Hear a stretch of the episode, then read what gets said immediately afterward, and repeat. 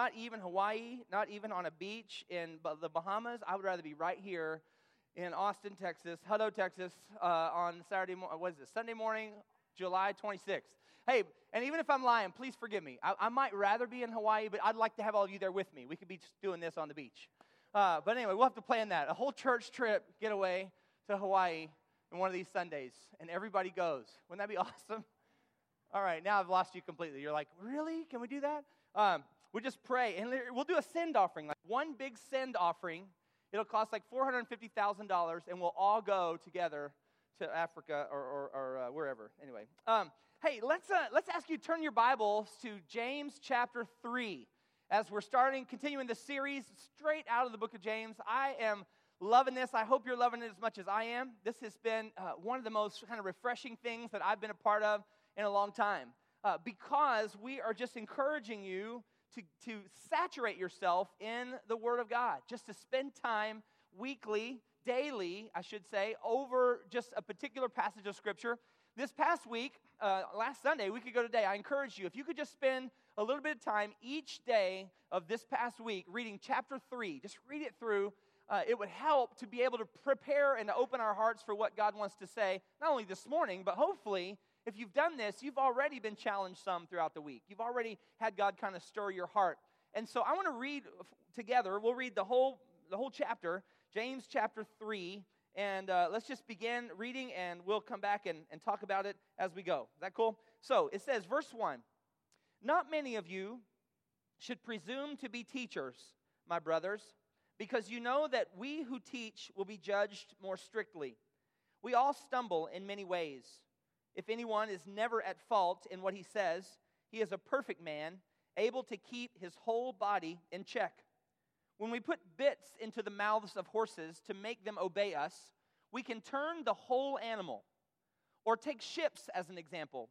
Although they are so large and are driven by strong winds, they are steered by a very small rudder wherever the pilot wants them to go. Likewise, the tongue is a small part of the body but it makes great boasts. Consider what a great forest is set on fire by a small spark. The tongue also is a fire, a world of evil among the parts of the body. It corrupts the whole person, sets the whole course of his life on fire, and is itself set on fire by hell. All kinds of animals, birds, reptiles, and creatures of the, of the sea are being tamed and have been tamed by man but no man can tame the tongue. It is a restless evil, full of deadly poison. With the tongue, we praise our Lord and Father, and with it, we curse men who have been made in God's likeness. Out of the same mouth come praise and cursing. My brothers, this should not be. Can both fresh water and salt water flow from the same spring? My brothers, can a fig tree bear olives or a grapevine bear figs? Neither can a salt spring produce fresh water. Who is wise and understanding among you? Let him show it by his good life, by deeds done in humility that comes from wisdom. But if you harbor bitter envy and selfish ambition in your hearts, do not boast about it or deny the truth. Such wisdom does not come down from heaven, but is earthly, unspiritual, of the devil. For where you have envy and selfish ambition, there you find disorder and every evil practice. But the wisdom that comes from heaven is first of all pure, then peace loving, considerate, submissive, full of mercy and good fruit, impartial and sincere. Peacemakers who sow in peace raise a harvest of righteousness. There's a lot in there, isn't there? That's good stuff. And one thing before we get into uh, the, the rest of the passage today or talk through that, I'd like you, if you have your Bibles also, to turn with me to Hebrews chapter 4, because this is an important sort of introduction to what we're asking God to do every week, but especially today. One of the things, while you're turning there, I'm going to begin reading at verse number 12, but Hebrews chapter 4, verse 12 uh, is where we'll get in a second. But I'll tell you, I've mentioned each week in this series that there's a very uh, powerful underlying truth to this book of James, and it is this. When God begins to deal with our hearts, it is oftentimes that we think first about how that relates to someone else that we know. For example, when we talk about, if, if the Bible were to talk about, you know, honesty, uh, then rather than us examining our hearts to say, Am I honest? we might hear it or, or think of it through the lens of, Yeah, I've been hurt by people who were dishonest. And, on, and dishonesty is wrong and honesty is good. If we think about uh, offenses, you know, we may not first, we read a passage on offenses, we may not first think of who have I offended, but we will relate to it from the standpoint of who has offended me and who should hear this. We joke about it sometimes that anytime uh, I talk about marriage or parent child relationships or things that are family oriented in nature, when you hear that, you automatically hear, not if you're a husband, not what the, not the part to the husband, but you hear the part that applies to the wife, and you go, man, uh, I, I, would, I would give her an elbow, but that would be detrimental to my health. And so I'll just pray and hope that she's listening. Lord, help her to hear what, what, what Pastor just said to her. And, and we don't realize what he was saying to us. And so it, that danger is always there. That possibility to be deceived, even by our own hearts, is always there. Which is why in this book, it's so cool that right from the very beginning in chapter one, there are three warnings throughout that first chapter. Don't deceive yourselves. And I said that week, and I think I've said it every week, that there wouldn't be a warning like that unless there was a possibility that it could actually happen. We read the word and if we're not careful, first of all, reading the word is, the, is a, a great step in the right direction. I would rather that all of us are in the Bible, reading it daily, than not reading it. Amen? Yeah. So even though we're reading it, though, that doesn't guarantee that we will actually understand what it's saying to us. Chapter 1, again, talks about this mirror. Uh, the, the, the metaphor it uses of a mirror, that you look in the mirror and you see your reflection. And it encourages us to look intently into the mirror and to continue doing it so that we'll be saved and blessed. And so, so with that in mind, Hebrews chapter 4, this is something I've been praying over today all week. And I share it with you a few verses here in Hebrews chapter 4, verse 12. And it says, The word of God is living and active. The word of God is living. I, this is not just a book, it is a living book not because of its leather binding or, or if you have a hardback or if you have it on your phone or your device where you can flip through or scroll through and you go, oh, well, you know, it's just a, it's just a phone or it's just an iPad or it's just a book. Years ago, when I was in Bible college, uh, one of the first days we went into a class, in order to shock us, a pastor, I mean, the, the professor that was there, he was doing a Bible study, and he said, How many of you know what this is? And we all, you know, on cue, we said, Well, it's the Bible. And what else is it called? He said, The Word of God, you know. And so, with that, without any further ado, he took his Bible, and there was a trash can over in the corner, and he just sailed it across the room, and it landed in the trash can. And all of us just froze. I mean, there was this gasp. Like, what class did we just enroll for?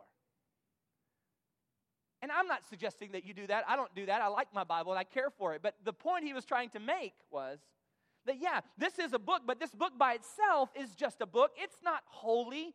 It, it by itself does nothing for you if you just honor it and put it on your shelf and treat it like it's some sort of an object of worship. That you, what he was saying is, many of you are more offended or shocked by the fact that I took a book and threw it across the room into the trash can than you are by the fact that it stays the same book, although not damaged by the trash, still sits on your nightstand unopened for weeks at a time, or on your coffee table, or in your car, and you don't seem to regard that it gets neglected, but you do take it personally when it gets hurt or thrown or, or mistreated, right?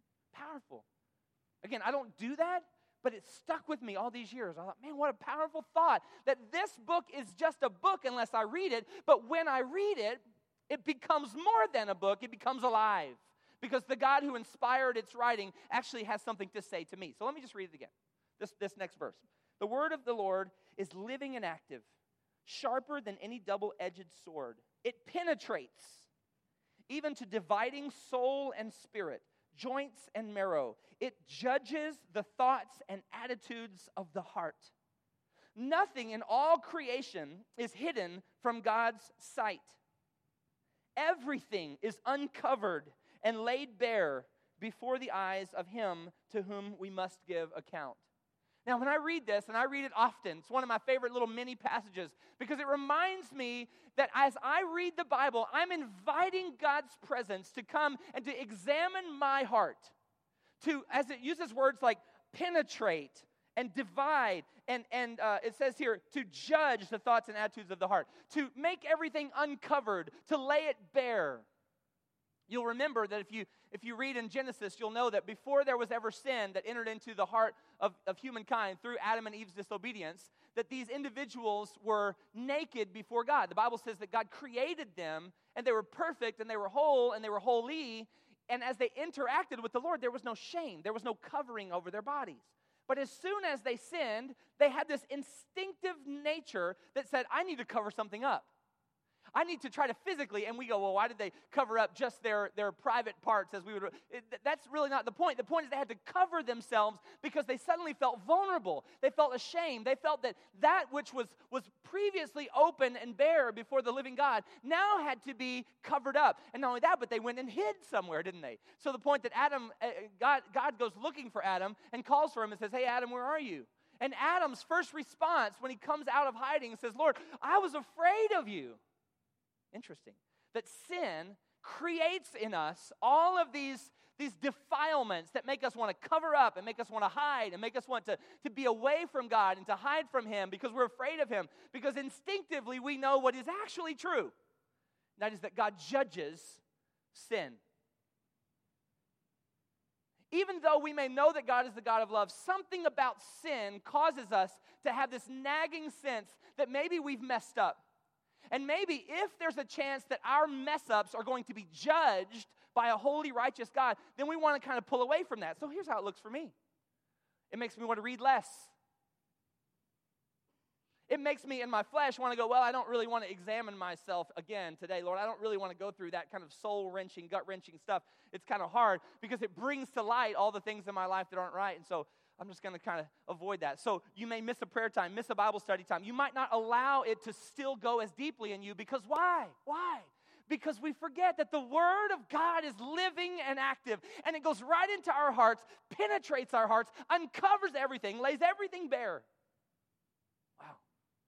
And then, here's the beauty. If you keep reading, it says that then there's a, we have a, a high priest who has gone through the heavens, Jesus, the Son of God, and let us hold firmly to the faith we profess. For we do not have a high priest who is unable to sympathize with our weakness, but we have one who has been tempted in every way, just as we are, yet was without sin. Verse 16. So let us approach the throne of grace with confidence, so that we may receive mercy and find grace to help us in our time of need.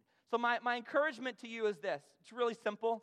But as we begin to read and God begins to stir our hearts and op- open us up then we can trust in the fact that yes, He is the judge. Yes, He sees what is not pleasing to Him and, and in our lives. But yet, we have a, a, a, high priest who is able to sympathize with our weaknesses because He was tempted like we are, yet He was without sin. So He maintains the moral high ground, the power uh, uh, given to Him by God to forgive our sins so that, so that, so that we can find grace and we can find mercy and we can find help from the Lord.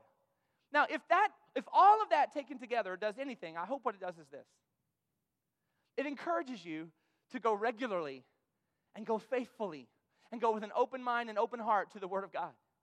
And then as you read, you say, Lord, I am inviting you. You are living, you are active, your word is alive, and I'm inviting you then to do a work in my life, to do surgery on me because the end result, Lord, is that I want to know that I can find grace and help from you, and I can boldly approach your throne of grace. That the God who would otherwise judge me in my sin will, in fact, because of my relationship coming to you with humility according to your word, I can actually find grace and help. That's why instead of running to hide from you, I can boldly run to you and say, God, you know that I'm a liar. You know that I am sinful. You know that I have lustful thoughts. You know that I am judgmental. You know that I have favoritism in my heart heart. You know that I have a loose mouth. You know that I am a gossip. You know that I am, am materialistic and love things of the world. You say, do all of those apply to you? well, maybe they apply to all of us. Maybe one or two of those jump out. But when you come before the Lord, you can say, God, you know me. And so I'm boldly coming to you saying, Will you have mercy and grace for me? And He does. This is so real and so true and so good. And so, so let's read James again. Let's go back into this because my, my prayer for you is the same as it is for me. My, this is my prayer. And I've said it every week of this series, and I try to say it as often as I can in my own private time. Lord, as you reveal stuff to me, would you teach me stuff about me? See, one temptation for pastors and church leaders and anyone who teaches or, or you know, Bible study groups, you know, even parents, parents who want to raise up your kids in the way that they should go may have this tendency sometimes to go to the Bible to try to find stuff that you can share so that your kids will grow up right. Or, or you're like, I got to address this problem with my kid. Oh, I got to teach them a little bit more about respect or honor. I got to teach them. And so I'll go to the Bible trying to say, okay, where, where can I find that verse? Where can I find that thing? So I can teach them and straighten them out and use them and discipline them. And we try to figure out how we can get the Bible to give us the ammunition we need to use it on whatever it is that we're fighting against or whoever it is that we're fighting against. And in fact, the real goal should be to go to the Word first and say, okay, Lord, here I go Here goes nothing. Let's start. See, I, it, it, dawned on me this morning during our prayer time here before the service. We were just praying for this moment, praying for this day, and praying that God's word would, occur, would, would, would accomplish its purpose. And the thing that struck me the most was, was this concept of surgery. I mentioned it a moment ago. But what a surgeon does is a surgeon takes his scalpel to whatever part of the body it is, and in order to get inside, to take out the cancer or the growth or fix the problem or heal the heart or, or, or whatever it is that the purpose of the surgery is, he has to first wound you, cut you, lay you open so that he can, with his skillful hands, do something that will ultimately lead to your health, maybe even save your life. And so we don't get mad at the surgeon that he cut us. In fact, we go, man, I'm so glad I have one of those kind of surgeons that cuts me open and does inside what I'm, you know, I'm, I'm glad I got one of those surgeons. Instead of the, the, kind of surgeon that goes, man, I would love to get in there and fix that, but I can't, I can't cut. What, what, what can I do? We're like, no, we want you to do the kind of surgery that has no cutting. Right? This is what happens. With God's word, He enables us to open our lives before Him and say, Would you cut me? And would you take out and clean up and heal and address and convict of and draw my attention to those things that need your mercy and your grace to take out and to deal with. And so that's what we're doing. So we so we pray and we come. And so today in James chapter 3, there's a lot to be said about the tongue. Really, this whole chapter is divided up into two parts that which talks about specifically the tongue, taming the tongue, and the latter part, which talks about two different kinds of wisdom. I'm not going to take time today to walk through the wisdom part of it, but I hope that you read it and it challenged you some, or you'll read it today. That, there's two kinds of wisdom in the world, and wisdom that seems to be wise, but actually is foolishness in God's sight. And then there's godly wisdom, and so you can read about that. But in the time that we have, I just want to focus on the tongue. The tongue is one of the most powerful forces on the earth. It is. It has great power it, it has, and we're going to talk about this real quickly, but it has the power to direct, and it has the power to destroy, and it has the power to delight. And, and these, three, these three ideas come from this passage, but when you read it, there's a, there's a great book that I've used some as a study guide to this, and it's by Warren Wiersbe. And it's talking about this study of the book of James. And he actually recognizes these three things. So I'm using kind of his points here to remind us that it's so simple to see what the, what the tongue is capable of doing. When it says here it, is, it has the power to direct, look at the, these verses where it talks about how that in verse 3 it says, We put bits into the mouths of horses and we can make them turn. We, we take a, a great ship, and the ship itself is a massive ship that's very powerful, and yet we can steer it even in great storms and great uh, forces, but it takes a little bitty part, essentially a small part in the grand scheme of things, is this rudder, and the rudder will determine and, and direct the course of where it will go. And so, like a horse or like a ship, he's saying the tongue itself is a small thing, but it has great power to direct, to, to direct the course of your day, to direct the course of your family, to, the, to direct the course of your whole spiritual journey. Like the tongue is powerful. And, and here's the deal part of it is that the tongue, like anything, a, a small thing can overcome opposing forces. Like a horse, when you break in a horse, it, you're overcoming its wild nature by just a bit, the small thing that you put in its mouth. You're, you're, you're allowing the ship to overtake the winds and that would drive it off course or whatever just because of the rudder, and it's small, but it can direct the course that it takes. It also can, can be, you know, when you're talking about directing something, it's going to take a strong hand. It's going to take some kind of control. The, the, the rider of the horse has to know which way to direct it. The, say, the captain of the ship has to know how to control the rudder. And the same way, we have to know how to control our tongue. These things have great power, they have great impact. A horse, if it runs away, can wound someone, injure someone. A ship, if it were to run aground, could cause injury or death to many. Right? And the tongue, if it's not bridled in and its power isn't constrained, then it can do great damage. You know, I've used this example before and it doesn't quite apply here, but it's just such a cool story that if, if you were to, to take there, there, the sin that we sometimes think is that whatever I'm doing has to be a big, horrible sin in order to have big, horrible consequences. But the, the mistake about that is that actually what determines how bad something is is not always what the severity of the act is itself, but it's about who it's done against. So I've used this example before in a different context, but basically, if you were to walk up to a buddy of yours and I don't know, on some strange kind of dare, he didn't see it coming and you just slapped him in the face, he would be really mad about that, would probably try to punch you back, but then you guys might even laugh about it if you're those kind of friends and be like, dude, what are you doing? And you're like, I don't know, I just like slapping you, right? That's a weird kind of dynamic. I don't know if your friends slap each other, but that's fine. You could do that. And have a weird sort of a consequence, but nothing big. But if, but if you uh, get pulled over by one of Hutto's finest, a police officer, and they come to your car and they say, sir, would you please step out of the vehicle? Uh, you were speeding, and you step out and you say, hey, officer, and he looks around and you slap him in the face. What happens probably is you, you, you uh, well, first of all, you'll realize you just slapped a police officer. You'll, you'll probably be constrained. You'll, at the very least, you're going to be arrested probably for assaulting an officer, right? Still bad, but not, I mean, it's worse than hitting your friend, right? But then on the third thing, if you were to walk up somehow, you had an opportunity to be in a place where the president of the United States is, and you're in a receiving line, and, or he is, and you're going through, and all these people are going through, and you get to the president, you go, Mr. President, I've always wanted to do this. And you slap him in the face. You immediately go to jail you probably go to prison. Who knows? You're probably declared a, a, terrorist. Who knows what happens, right? But there are great consequences for slapping the president of the United States. So it's the same action, a slap. To your friend, it gets you maybe slapped back. To an officer, it gets you maybe arrested. To the president, you're in big trouble. So what matters is not the offense itself, because it's the same slap, but it's who you did it against. You following me? And so here's what happens when we're talking about our, our words and our tongue you understand that there is great power in the tongue. You and I might think, well, there's really no consequence to what I'm saying because I'm just between friends or I'm talking to my mom or talking to my kids or talking to my buddy. But listen, understanding this, there is power in it. That whatever your relationship is with those who, you're, who are hearing you speak, there is varying degrees of significance that your tongue can have upon them. For example, if a judge, if a judge in a courtroom says simple words, he can say guilty one word.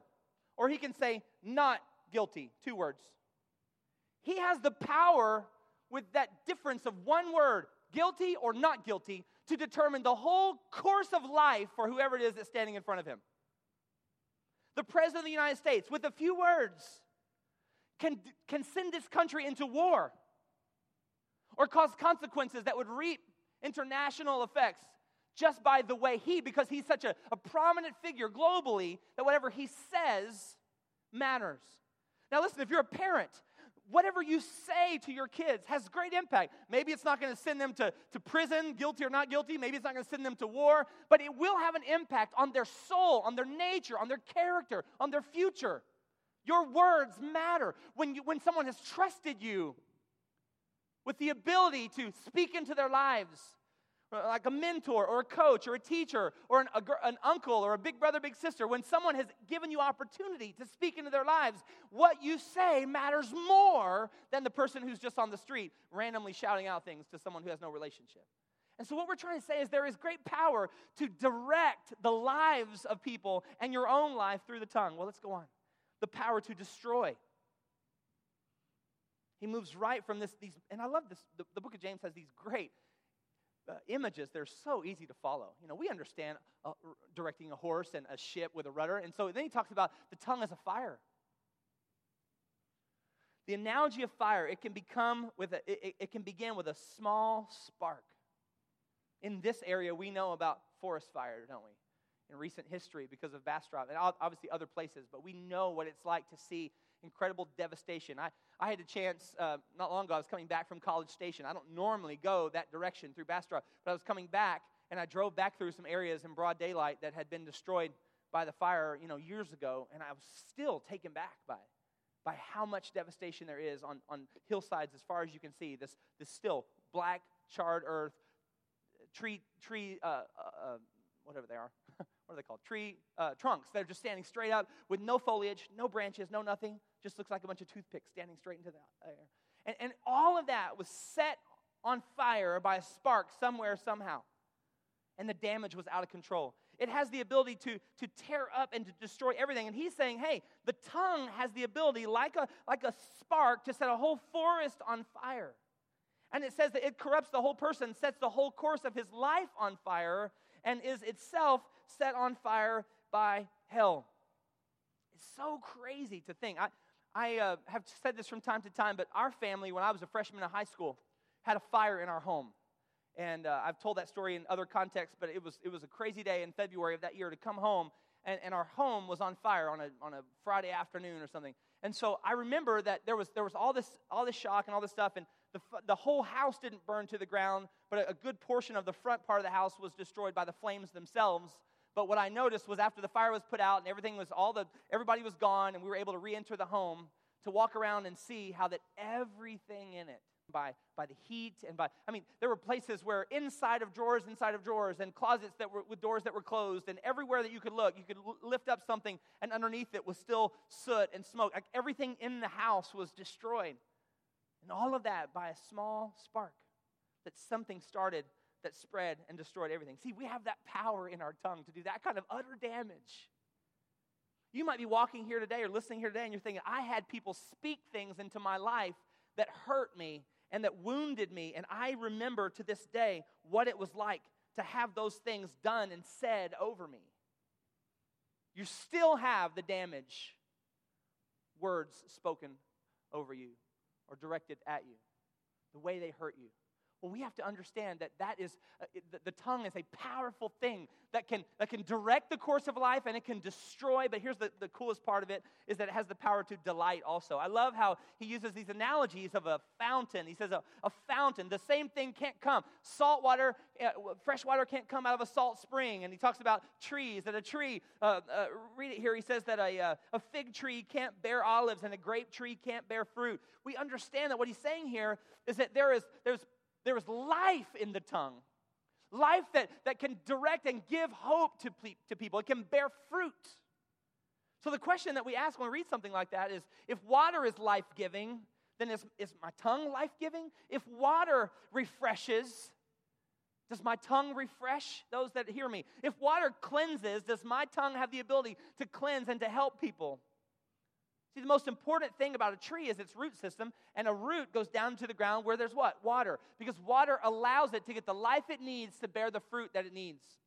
I, I got to share with you one, one of my favorite little verses about the tongue and about speech comes from Ephesians chapter 4, verse 29 and 30. I hope you'll kind of make a note of that because it's just a great s- small statement. But it says, Do not let any unwholesome talk come out of your mouths, but only what is helpful for building others up according to their needs, that it may benefit those who listen, and do not grieve the Spirit of God.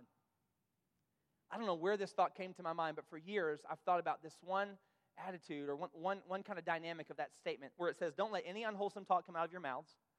We, we get that, right? Don't say bad stuff. Clean up your language with God's help. Don't let any unwholesome talk. In that, that same passage, it talks about, you know, profanity and coarse joking and things that just would, would tear people down and things that would be on that borderline. And so, you know, you might say, well, what, what kind of words are okay for me? It, that's a funny con- conversation to have maybe for another day. But when you have kids, you find out really quick that your kids, you, you teach your kids what good words are and what good words aren't. And it's funny when they start interacting with other kids and you start hearing what other kids say and what, it's just, it's just a, if you haven't had young kids in a while, you'll, you'll, uh, you had, well, just go have some kids and you'll figure out what I'm talking about here. But anyway, here's what I like in our house, when someone says the word stupid, well, the younger kids would say, oh, You said the S word. Now, if you're laughing, you may have a different S word in mind, but in our house, stupid is the S word. We, we, uh, we say bottom instead of uh, BU double hockey sticks or whatever it is. But we, we say that, but other kids say it and they're like, that's okay, no big deal. It's just so funny how that what's, what's a word, what's a bad word, somebody else says, oh, I can't believe you said the S word. And we're thinking, in fact, one of the days our, our, our daughters came and said, my friend said the S word, and we were ready to react. We said, What did they say? And you just kind of just prepare yourself for the worst. And she said, They said stupid. And we go, Whew. Thank goodness. Right. Oh, that S word. Okay, well, no problem. And so, you know, now they get a little bit older. Sometimes they see things in bathroom stalls. We have to explain, like, what words mean. And go, oh, we haven't really addressed that one with you, but that's a new one. And so we understand that he's saying, hey, don't let any unwholesome talk come out of your mouths. But also it says that, but only what is helpful for building others up according to what they need. Like, are my words helpful? Do they add value to lives? You know, I heard somebody say one time, it's better, it's better to keep your mouth shut and have someone think you're a fool than to open your mouth and prove it. In other words, sometimes if we don't have something valuable to add to the conversation, to progress things forward, to add value and benefit those who are listening, he's saying, hey, maybe just keep your mouth shut for a while. And I take that personal. Anytime someone says keep your mouth shut, I think they're targeting me, and I'm offended by that. But the idea is that you, you can actually say things that aren't helpful. Not only are they unwholesome, but they're not beneficial. And this is what I love the most. It says that it may benefit those who listen. Listen, I, I, I would like to ask do we describe our talk as unwholesome or wholesome? As, as helpful or, or, or tearing people down? As beneficial to others' needs? But then it says that it may benefit those who listen. Do, do you remember? Some of you are, are old enough uh, to remember when, uh, when three way calling came into existence. Like when everybody had a home phone, we didn't have cell phones, we had a home phone. And you used to only be able to talk to one person at a time. You know, if I was talking to you at my house and you were talking on your house, then both of those lines were tied up. There, was, there, there were busy signals for anyone else who was trying to call in. But somehow or another, the phone company came along with this idea that you could, you could three way someone in. So you could say, hey, hey, hold on just a minute. And so you would click, and then you would, would call somebody else, and while it's ringing, you click back over, and now the two of you are inviting a third person in. You know what I'm talking about, right? Now you can do that on your cell phone. But there was a time that that was cutting edge technology. Well, that happened during my teenage years, in case you're wondering how old I am. So I remember.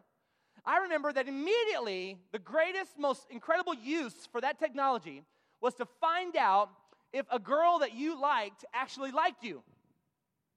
And so you would get another girl who was a friend of yours and you would say, hey, can we find out if, if she, what she thinks about me? And so, you know, you, you would say, hey, oh, she's like, okay, I'll call her, I'll call her, I'll call her. And so they, I would, she'd get me on the phone, I get her on the phone, and then we, we click over the other person, and when it's ringing, of course, there was no caller ID. You didn't know who was on. And so she would say, hey, so uh, I was just thinking, you know, how's your day? And hey, so what do you think of David? And, and then with bated breath and fear and my stomach up in my throat, I would think, I wonder what's going to happen next. And if they said, Oh, he is, oh, he is a dream. He is so good looking. Oh, he is so cute. He keeps me laughing. Oh, I love it. I wish he would sing to me every day. I love the way he, he makes the whole place. If that was it, and I was like, oh, great. She likes me. Of course, that never happened. What actually happened was they go, oh, I don't know. He's kind of weird. Or, I don't know. He needs to tuck his shirt in. Or, oh, I don't know. Man, what's up with that hair? And so I would hear things that would just make me go, oh. Why? Because she was saying the truth to something that she didn't know I was listening. It's, it's like the, the earliest spy techniques for, for teenagers, right? This was, this was true espionage stuff. And so the, the test that's being put out for us is this Is my speech before God of not only is it, is it wholesome and uplifting, but is it beneficial so that even people who might eavesdrop on me would benefit by listening? Like, I'm all grown up now. But I, every once in a while, will still come across a conversation where I hear something that people don't know that I'm listening. Sometimes it's in my house between my kids, and those are fun. But sometimes it's a coworker or a peer, or I hear something that's said either about me or about someone else, and, and there's, a, there's a, a harmfulness and a hurtfulness there because they're saying what's truly in their hearts. They just don't know someone's listening. Maybe that's happened to you. And the idea would be what if, what if everything that I said, no matter if I happen to know that someone was listening or not listening, That even in the context of my bedroom, even in the context of a boardroom, even in the context over what I think is a private phone call between me and a friend, that there would be nothing said that wouldn't actually benefit those who are listening, even when I don't know they're eavesdropping. How great would it be that you could share the gospel when someone's spying on you and you didn't even know you were doing it? How cool would it be when you could edify a brother when you didn't even know they were overhearing? How cool would it be that you could increase someone's faith and lift up the gospel and offer hope because because your words are giving life even when you're not sure that someone's listening. That's the standard being set here. And he's saying, if that's the case, if the word of God in you is alive and working and moving and serving others, then what a blessing that you've caught on to, that your speech is part of God's blessing to other people. Like, I want to ask you this morning, if you'll stand to your feet with me, we're going to close this part of the service in prayer, but I just want to ask you again would you ask the Lord today? God, would you allow my tongue, which I have a hard time controlling? This is a pretty safe option, safe question. I'm sure we can all respond. How many of you say, I have a hard time controlling my tongue sometimes? Leave it up. It's fine. It's therapeutic. If you don't have your hand up right now, we're going to wait until everybody put your hand up. I'm trying. You just need at least one time today to admit you did something wrong, folks. Come on. Now lean over, take that person's hand next to you, and hold it in the air. I mean, we have a hard time controlling our tongue. You can put them down unless you feel really guilty, in which leave it up. Just leave it, leave it, leave it. Like I, I softened that question up quite a bit. I said, how many of you would say, I have sometimes have a little trouble controlling my tongue in some cases, sometimes. I mean, we can at least all identify with that. Maybe we can go, you know what, honestly, like all kidding aside, I have I have a chronic problem. And I, you know what? Like I, I say a lot of stuff that I think no one's listening to, or I say things in privacy I wouldn't say to them. And things I say add fuel to fires rather than water to fires. Not only that, it may not even be about gossip or slander, but just about faith. Like, you know what? Honestly, I'm when things go bad, I I my pessimism sets in. My lack of faith doesn't add value or benefit, it actually just makes things worse. I, I heard something this past week that I thought was so incredible. It was talking about the difference between faith and fear. I thought it was such a powerful statement. It fits right here. Maybe your problem isn't gossip or slander, maybe it's just fear. But the statement I heard was that fear is contagious, but faith isn't. In other words, faith has to always be faith can't really be spread from person to person to person to person. Faith has to always come from the Lord. That as God begins to stir your heart and He, he, he creates faith inside of you, He'll give you a seed, a mustard seed size faith, but it, your, your faith has to be developed and strengthened, and only God can produce, un, can produce belief when your heart is unbelieving. That's faith that comes from the Lord. And it's hard for me to share with you my faith because at some point it's only really my faith. And you can't get your faith from me. You have to get your faith from God. And maybe I can influence you a little bit, but ultimately faith comes from Him. But fear, I can give you my fear quick. Think about how many times in Scripture where people started to do things for God, but fear set in and they backed off. Kings, leaders, prophets, said, Oh, no, we can't. One of the most incredible things, read it this afternoon if you're interested in this. Numbers chapter 13. Remember the number 13, if you forget. Like, what was that again? Just think, lucky, unlucky number 13 or whatever. And read in Numbers 13, where the children of Israel were going to go into the promised land. They send 12 spies to, to, to spy out the land. They come back. 10 of the 12 do not believe that they can do it, two of the 12 do. Their names are Joshua and Caleb. And, and even though Joshua and Caleb were shouting faith and shouting belief and shouting the name of the Lord and trying to encourage people to believe in God and believe in them and move forward, had two of them, 10 of the others.